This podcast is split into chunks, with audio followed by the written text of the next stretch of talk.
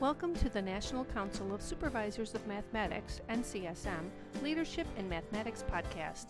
NCSM is an organization supporting mathematics education leadership at the school, district, college, university, state, province, and national levels. Its membership constitutes an international force collaborating to achieve excellence in mathematics education. Be sure to visit the NCSM website at ncsmonline.org. Welcome to episode 8 in the series of podcasts recorded at the NCSM 39th Annual Conference in Atlanta, Georgia, March 19th through 21st, 2007. This episode is titled, If I Were a District Mathematics Supervisor, I Would, and is presented by Iris Weiss. Iris has studied the status of mathematics education and efforts to improve it over several decades. She shares her reflections on where mathematics supervisors should target their efforts in order to promote a coherent, effective mathematics program district wide. Iris is introduced by NCSM Treasurer Fran Berry. Good morning, everyone. I'm Fran Berry, Treasurer of NCSM, and since we've lost some time with Iris, I'm just going to jump to the summary, which is uh, it's my distinct pleasure to introduce Iris uh, Weiss, who is the president of Horizon Research Incorporated, located in Chapel Hill, North Carolina. Iris.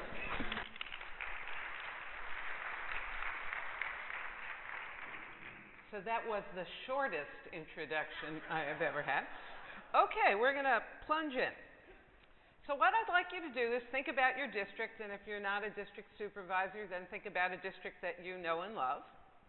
And ask yourself the following questions Are teachers, principals, parents, the superintendent, and the school board all in agreement about what mathematics should be taught K 12? And are all students learning that agreed upon mathematics with no gaps in achievement by gender, race, ethnicity, and or socioeconomic status? If so, feel free to leave now.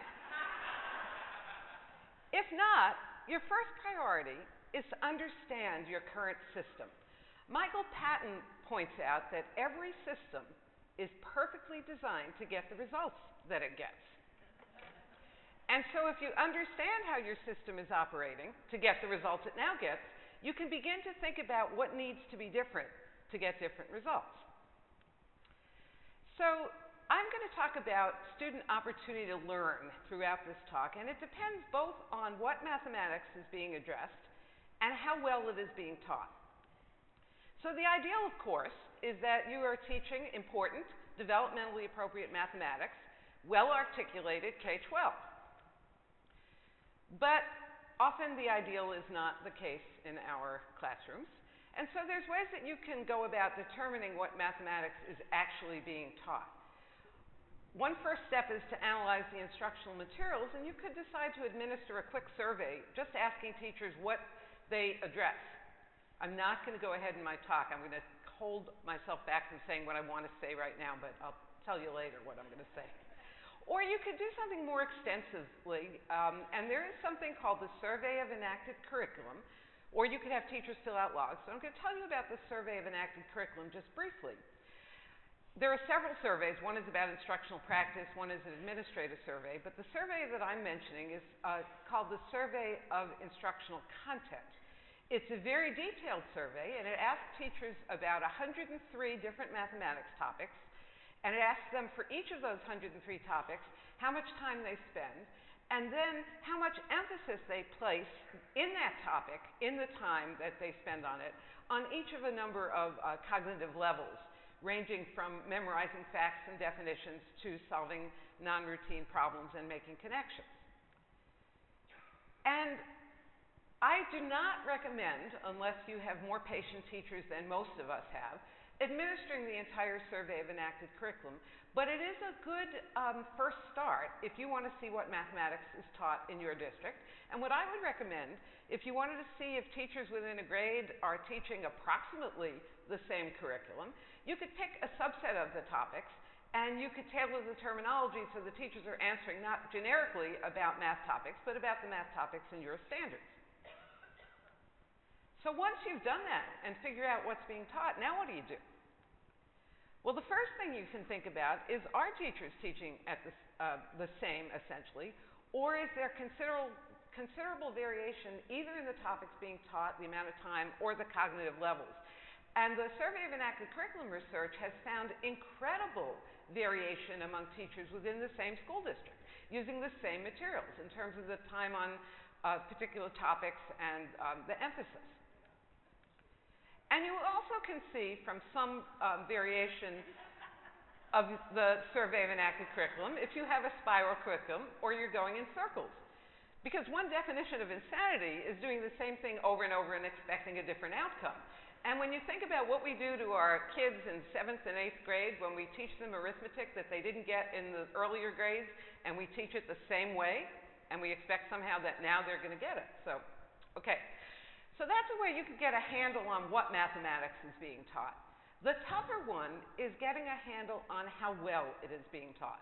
Again, the ideal is that classroom instruction would be well designed and well implemented so students are able to learn important mathematics.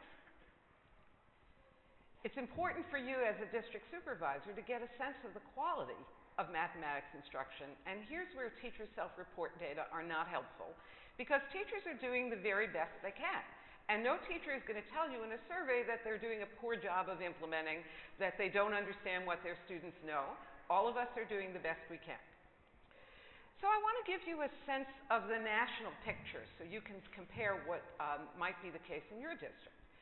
We did a study a number of years ago called um, Inside the Classroom, where we looked at a nationally representative sample of uh, K 12 mathematics and science lessons. Most of my work in evaluation and most of the research that is done in this country is following the money. It's around NSF or Department of Ed supported projects, and you get a very skewed picture of the quality of instruction. And we wanted to look more typically at the, the, the great unwashed out there. And what we judged was that student opportunity to learn seemed likely when lessons had the following characteristics. Now, let me point out that we did not have a student achievement component in our study. So, this was expert judgment of student opportunity to learn. I'd love to have an opportunity to follow this up sometime and see if we can validate our measures. We judge students having an opportunity to learn. I see some of you taking notes, which you're welcome to do, but I will post these slides on our website right after the talk so that you can have them, and I'll add the references as well. Student opportunity to learn seemed likely when instruction actually engaged students with the mathematics content, which is different from just engaging students. One of the places where we've gone wrong in mathematics instruction over the last couple of decades is confusing students doing manipulatives and that kind of thing with necessarily actually focusing on the mathematics. Student opportunity to learn seemed likely when teachers were able to create an environment that was conducive to learning, which we described as both respectful and rigorous. There's lots of lessons out there that are respectful, far fewer that are rigorous. Ensured access for all students. We saw some lessons that were uh, seemed to be doing mathematics that the kids had already mastered, and we saw some lessons that um, were, just seemed impossible for at least some of the kids in the classroom to access. Lessons seemed likely to provide student opportunity to learn when the teacher used questioning that seemed to promote, monitor and promote understanding, and help students make sense of the mathematics content. This slide is always interesting. I enjoy presenting these. These was the relative strength of K-12 mathematics lessons nationally. And when you get down to the third bar that says in 56% of the lessons, teacher provided content information was accurate, people get upset with me and they say, how can you call that a strength when roughly half of the lessons the teacher has inaccurate uh, information? Well, the reason we call it a strength is because of the next slide. So, so the strengths here, in case you can't read them, the content in most of the lessons that we observed seems significant and worthwhile. Teachers are teaching from their state standards. The state standards are often modeled after the NCTM, PSSM, and that all seems to be working pretty well. Um, teachers are encouraging active participation. All those things are pretty good. But the major weaknesses had to do with lack of sense making, whether it was the degree of sense making, time and structure for sense making, sense making throughout the lesson, wrap up at the end, all of those um, kinds of pulling together for kids teachers seem to assume that when the kids do hands-on investigations, they are discovering the important mathematics. And when the teacher is lecturing, that the kids themselves can separate the big ideas from the supporting detail. Um, our observers judged that there was inadequate sense making in most lessons.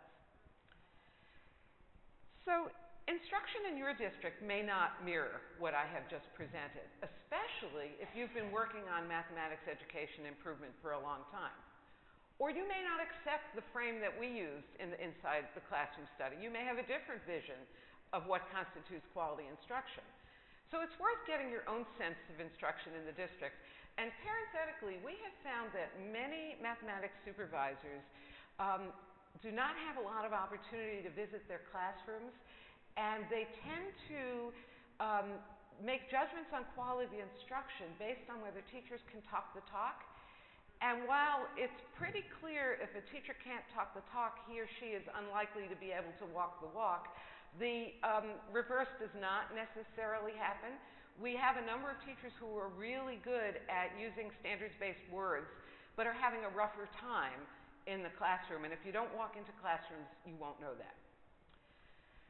But in any case, once you've discovered what the status is in your district, what needs to be done about it depends not only on the current status, but why.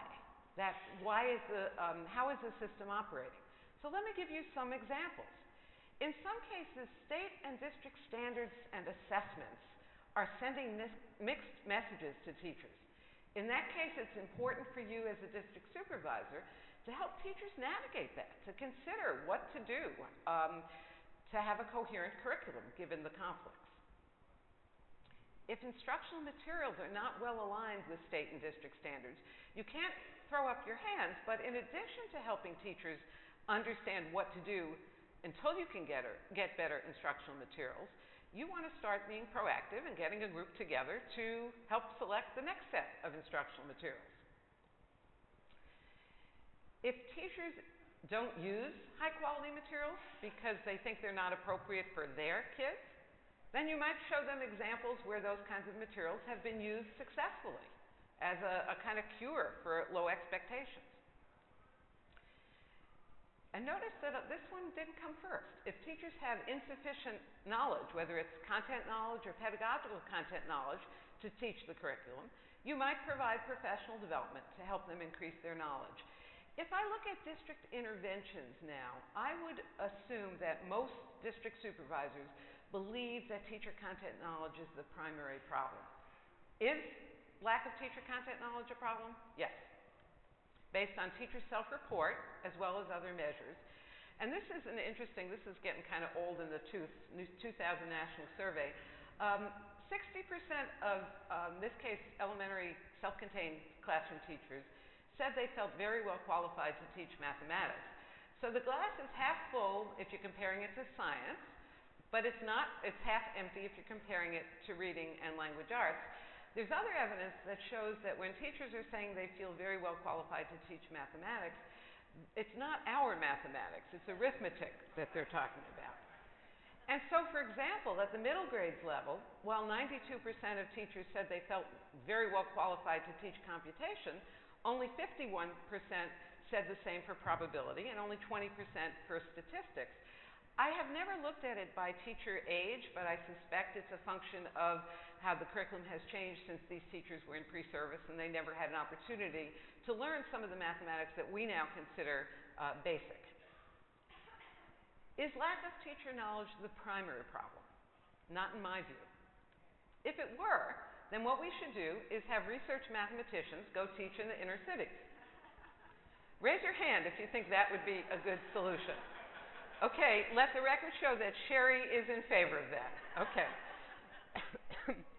so what's a district leader to do? In my view, you should recognize that teacher knowledge is part, but only part, of the problem.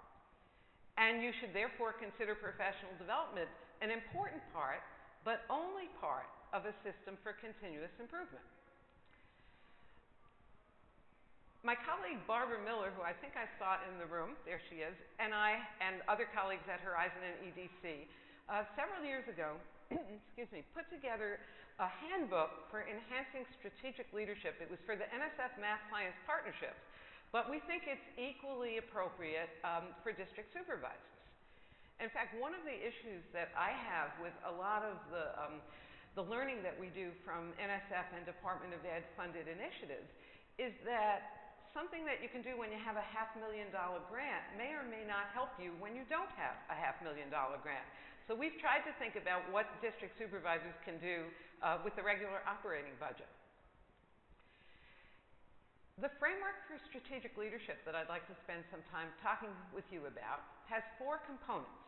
Designing and implementing interventions, which is what we typically think of when we think of reform. And that's part of the problem because it's only part of the solution. You also need to garner support from key stakeholders. You need to make sure policies are aligned. Somebody once said that uh, policies was like uh, guilt, the gift that kept on giving, which I kind of like.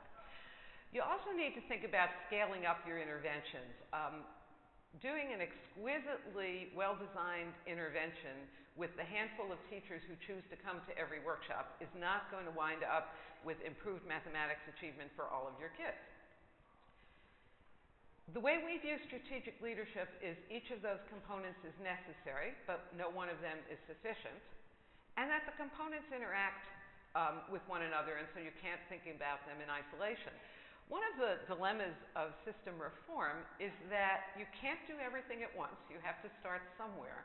But any part you ignore is waiting to come back and bite you afterwards. So it's tough. So there are the components, and um, Barbara likens it to the um, Spinning Plates Act and the Ed Sullivan Show, where you're just, and in fact, there's a competing session right now where they talked about keeping all the balls in the air sometimes that's the way we all feel, that we're just running as fast as we can, putting a little spin on something so the plates don't all come crashing down. But we don't really have time to think about a better model would be interlocking gears where it's all moving together nicely. So let me talk a little bit about some of the components of strategic uh, leadership. First, as I mentioned, you need to understand the priority needs in your context.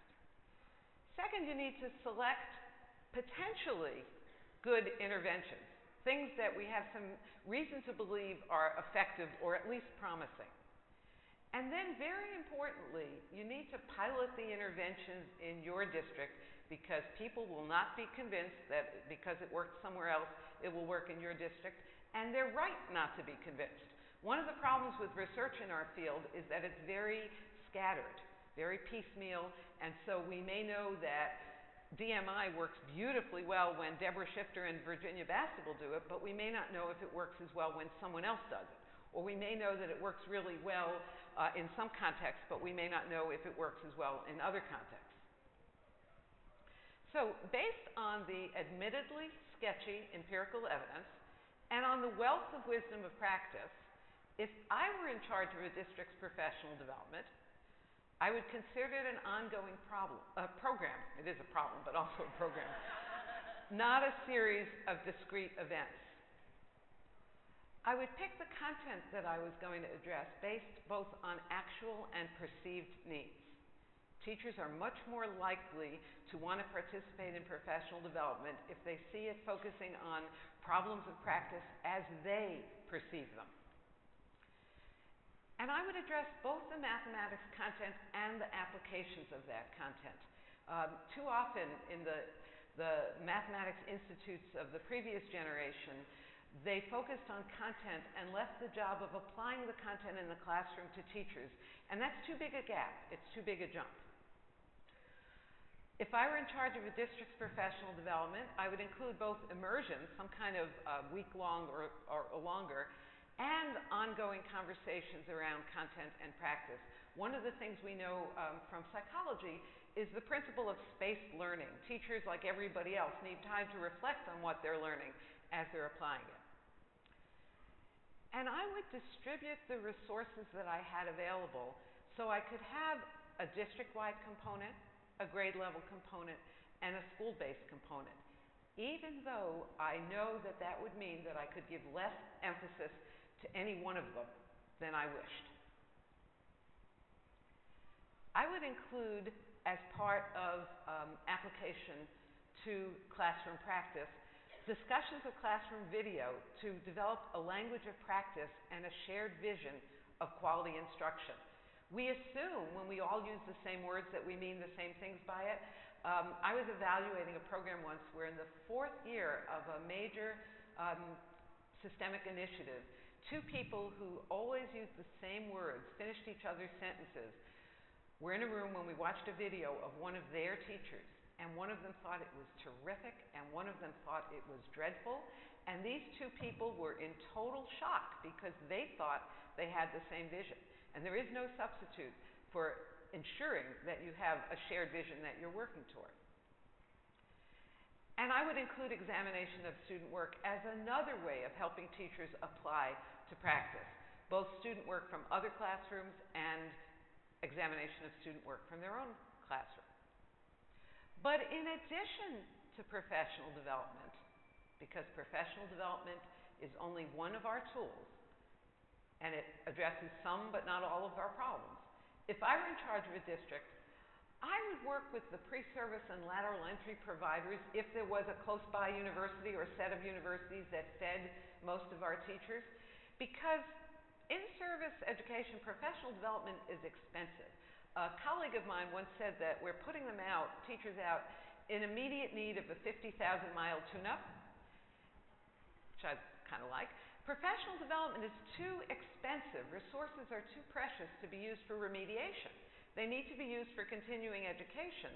So if we could work with pre-service providers to help ensure that the mathematics content that teachers were addressing in their math courses were aligned with district standards, or state at least, and that teachers were getting the knowledge and skills they need to work with diverse learners. If they come out of pre-service, the better they come out of pre-service, the better off we are. I would work with the university to ensure that student teachers were placed in the right classrooms. That's a very important model. It doesn't cost you a whole lot. This is a freebie. It's not like running an institute. And here's not a freebie. I would um, put, a, even if it meant taking resources away from professional development for um, career teachers, I would put substantial resources in supporting new teachers with reasonable, perhaps reduced classroom loads, and mentoring.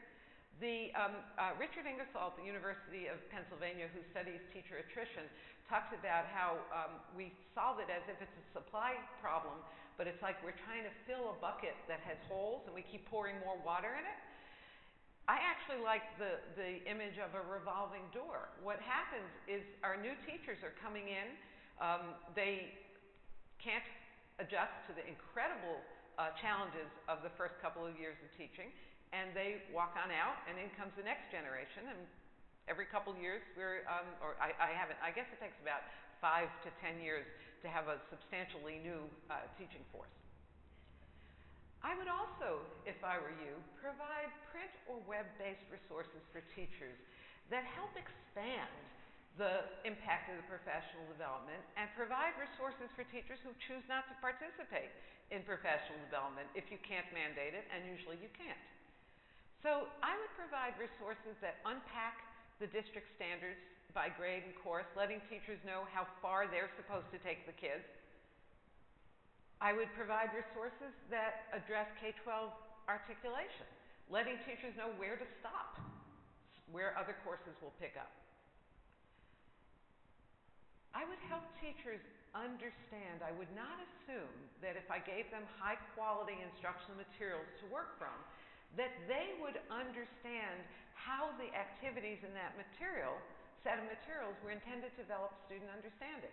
Um, in the local systemic change initiative that we were um, responsible for the evaluating, the cross-site evaluation, one of the things that PIs found over and over again is that while it was clear to them how the activities were intended to develop student understanding, the teachers were focusing on the reform aspects of the materials. That was more salient to them, the classroom management aspects of the materials, and needed more guidance in how to develop the mathematics.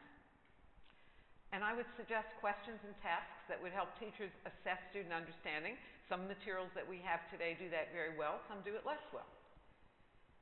And this is one thing, we talk to teachers about how to understand student thinking, but we put far less emphasis on what they should do now that you know what the kids think. And that is not obvious at all. What I would not do, this gets me in trouble, but I'm going to say it anyway.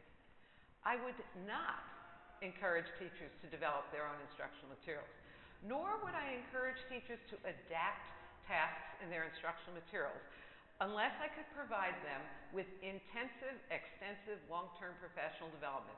People scold me about this. They say, oh, but in my program, where two world-class mathematics educators work with 15 teachers for five years, teachers can do a great job of adapting tasks.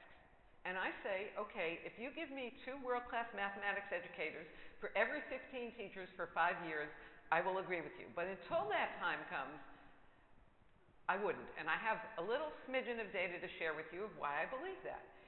In the LSC, we looked at lesson quality, this was based on observations, as a function of both the materials they were using during the lesson that was observed and whether or not they had participated in professional development. And it was a low threshold in this case, 20 hours or more of professional development.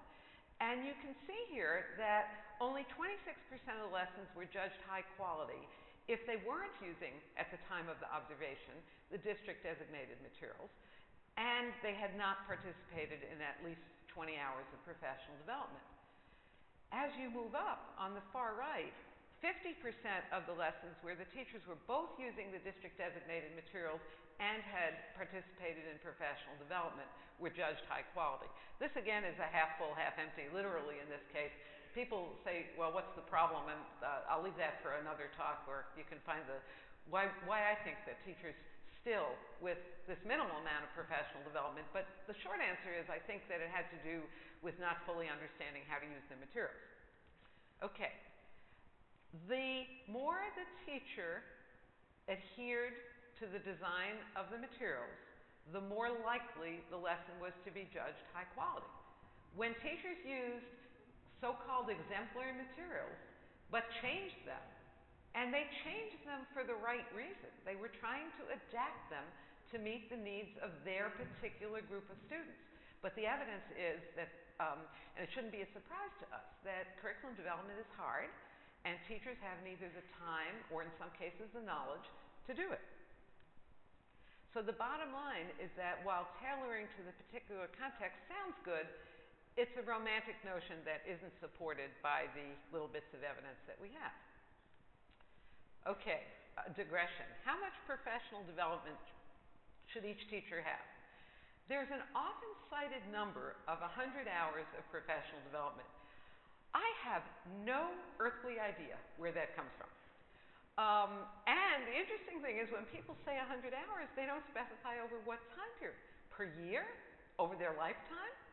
I have no idea. I am sometimes cited as the source of that number. Okay, so what we know from lots of evidence is that some teachers participate a great deal in professional development. Others either lack the opportunities or don't avail themselves of the opportunities. For, again, 2000 data. This is the percent of math teachers who had had fewer than 16 hours of professional development related to mathematics education over the previous three-year period. Now, we can argue whether 100 is enough or too much or whatever, but I think we would agree that 16 probably isn't enough. And one of the problems, of course, we all know, is that elementary teachers, it's not a surprise that so few had a lot of professional development because they're responsible, responsible for keeping up in reading language arts and science and social studies and all of the rest of it. But even at the high school level, 32% of teachers had had fewer than 16 hours, which may be because they all think that their content knowledge is adequate, but I think all of us need continuing education.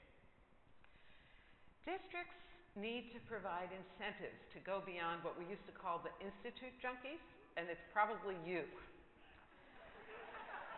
to achieve a critical mass of teachers. And and this is where the doing it with a half a million dollars of federal money doesn't help us a whole lot. One of the biggest mistakes I see out there is people design the most effective professional development they can, but they can't sustain it or they can't scale it. So I get into arguments all the time with people who say, Don't you think one on one coaching is helpful to teachers? You bet. But again, we don't have enough coaches, we don't have enough money, we don't have. Diane Briars points out that we call it coaching, but we really have this personal trainer idea of um, how that's going to work, and we just don't have the resources to do it. Again, a romantic notion. Okay, garnering support from key stakeholders. Um, when Barbara and I write about it, we talk about you don't have to have support from everybody. You just have to have support from the people with, for whom, if lacking that support, it would stop any of your work dead in its tracks. That may be parents, it may be the school board, it for sure is principals. I'll get into that in a minute. So you need to determine who are the key stakeholders in your context. Sometimes it's the union, they're different in different districts. And importantly, you need to build support not just for your professional development interventions, but for your vision of quality mathematics instruction. And you need to leverage the support of influential stakeholders.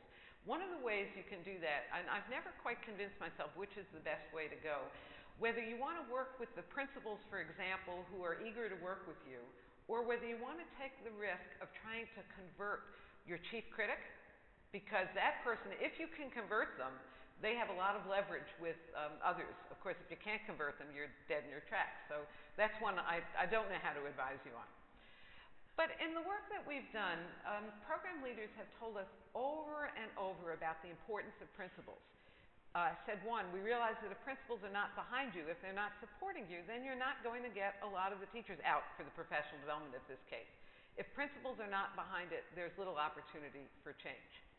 And the bottom line is to engage principals early and often, and a lot of the initiatives that we evaluate say that they knew in their heart of hearts that principals were important, but they didn't attend to it enough, and by the way, expecting the principals to come to all of your professional development is probably not a great strategy. They don't have the time. You need to have sessions that are specific to their needs.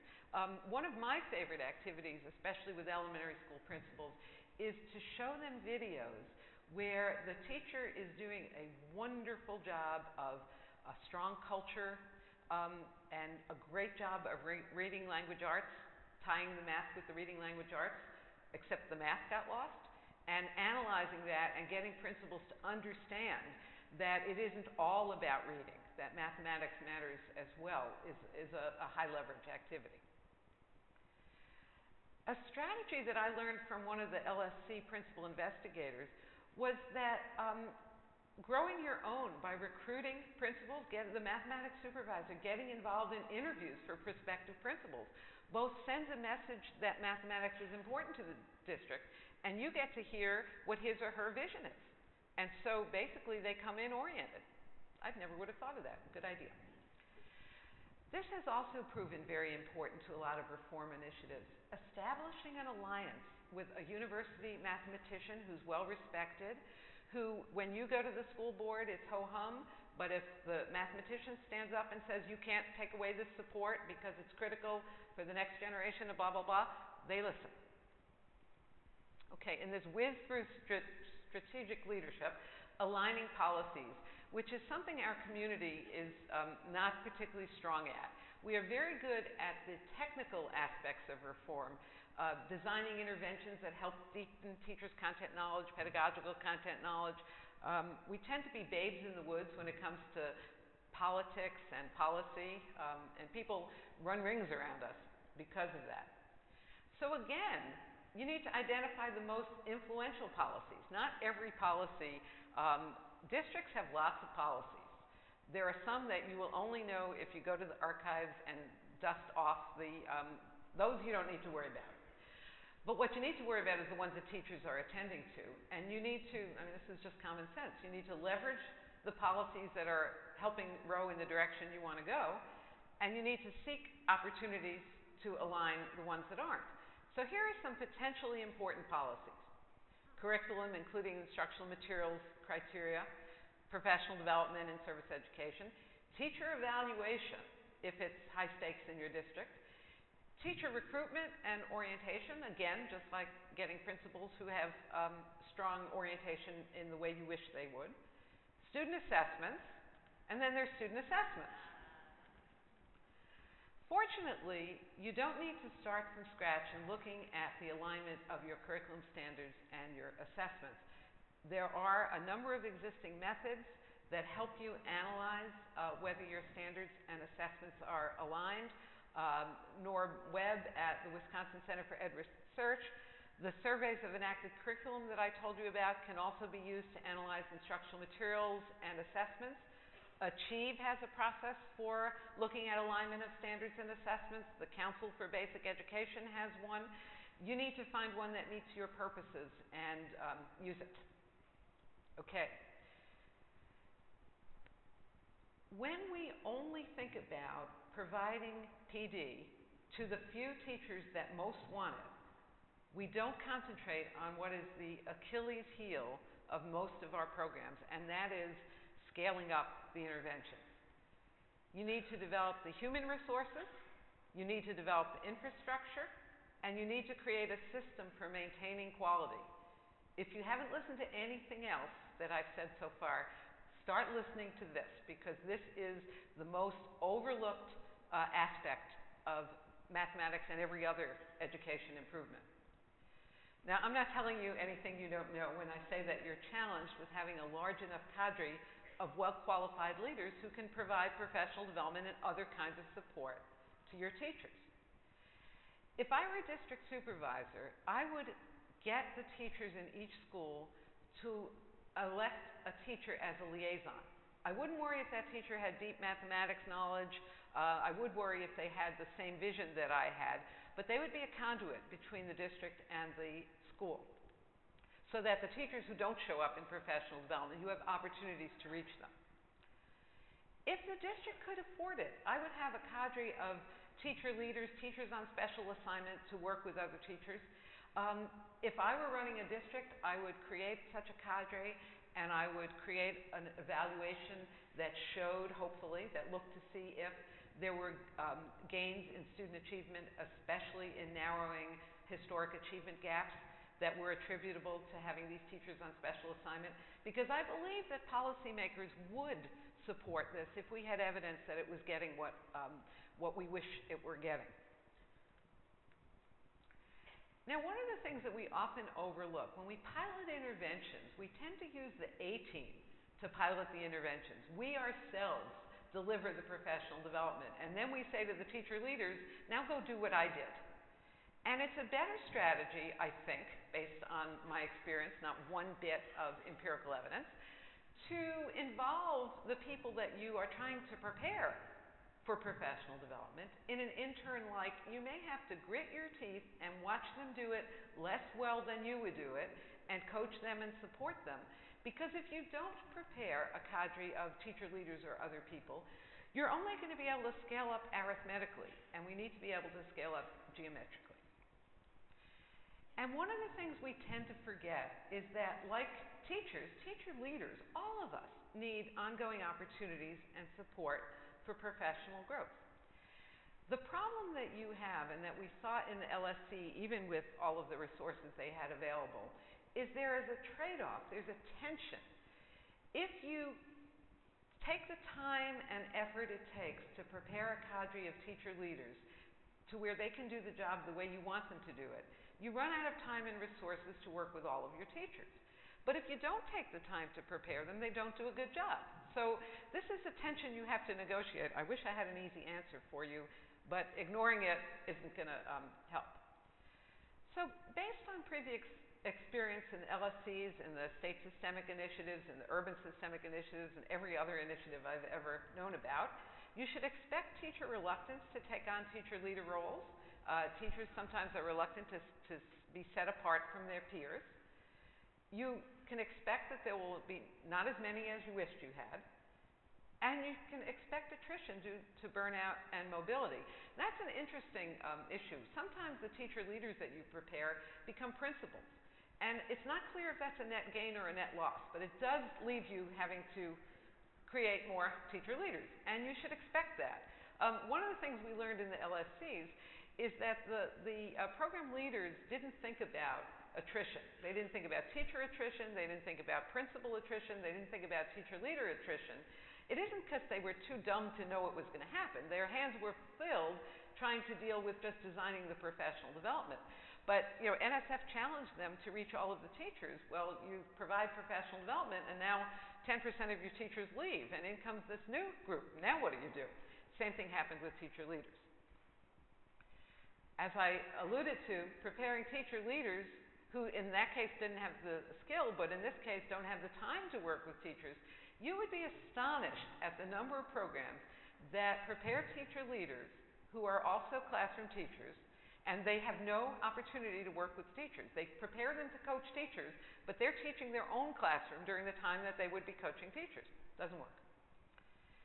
And quality control, and this is another one that we don't, we cross our fingers.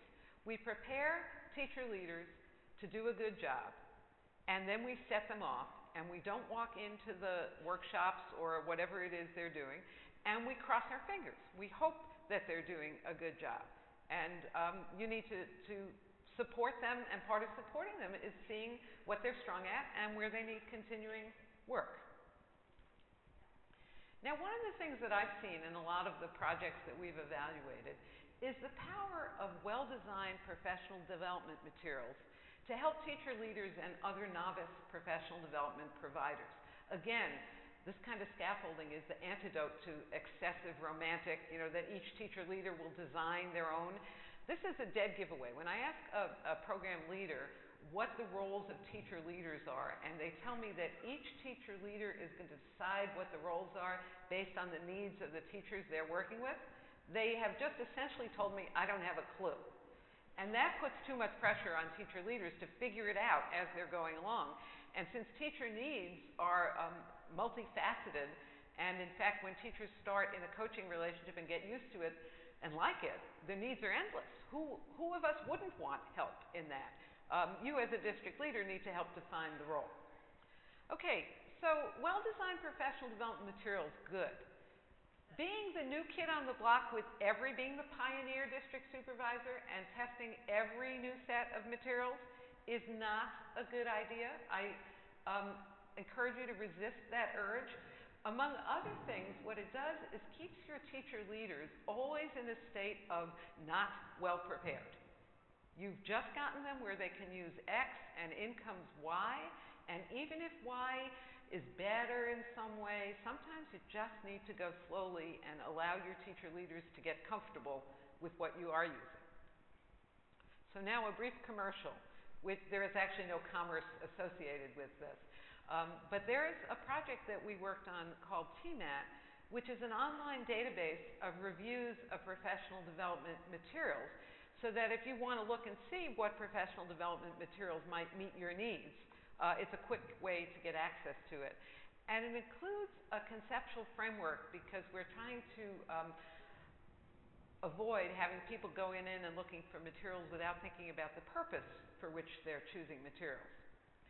And this uh, project actually was funded in 1996, and I just got the last no cost extension um, I could possibly get. So it's over, but um, the National Science Teachers Association and AMTE are going to take it over and um, sustain it in the future. And there is the website. Too fast? Sorry. I'm going to post these, remember? See, you know, I learned a long time ago to not ask groups like this, how many of you have heard of TMAT? Because I get really depressed if anybody hasn't.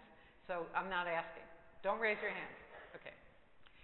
So, in conclusion, coherent system reform doesn't happen by accident. District leaders need to foster the development of a shared mission. Turns out a shared mission, the shared part seems more important than what the mission is. Um, Paul Hill did some interesting work on this uh, in urban districts. And it seems to focus, having a shared mission is a way to cut out some of the noise. And so you might, um, it might not be exactly your vision of quality mathematics instruction, but if it's one that your district is ready to buy into, a compromise vision, one that you can all be working toward. Work toward alignment of curriculum instruction and assessment with that vision, which includes ensuring that district policies send consistent messages to teachers about what mathematics should be taught and how. Um, we evaluated a program once where the teachers told us straight out that they really thought that the materials that they were being asked to use and the techniques that they were being asked to use to teach them were the right way to go, but they weren't going to do it because it was not going to show up in scores on the assessments and it would not be in the service of their kids to set them up to do poorly on the assessments. So there is no substitute for looking at the alignment of your policies. Select, prepare, support teacher leaders and other PD providers to help teachers understand the mathematics, big ideas, and how the student activities relate to those ideas. Provide inexpensive, and I use interventions in quotes here, such as educative materials. They're both less expensive than professional development, but they also provide a scaffolding for teachers after they leave the professional development. None of us can apply instantaneously everything that we learned. And so having something that reminds us what we heard and gives guidance um, is, is very helpful. And then providing incentives for all teachers to engage in long-term efforts conti to continuously improve their professional practice. And finally, if I were a district supervisor, I would take advantage of opportunities to learn from other district supervisors.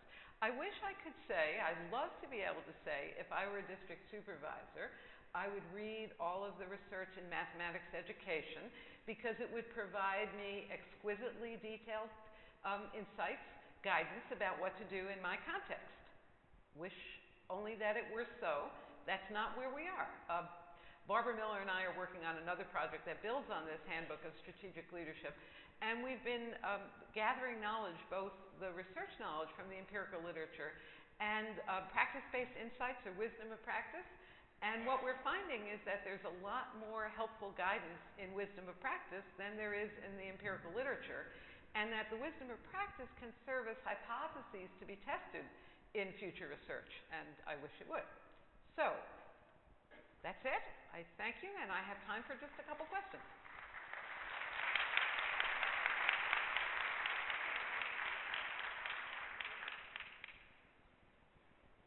Yes? Um, no, you need my website address. So please don't email me. I mean, you can email me, but not for slides. It's um, www.horizon, H-O-R-I-Z-O-N, hyphen research.com, C-O-M as in Mary. Horizon hyphen research.com. I tried to add a slide today on it, and it did. You know how it does the website in light blue? And I'm not the most technologically savvy person, and I kept trying to make it dark, and it never would. Questions? Thank you.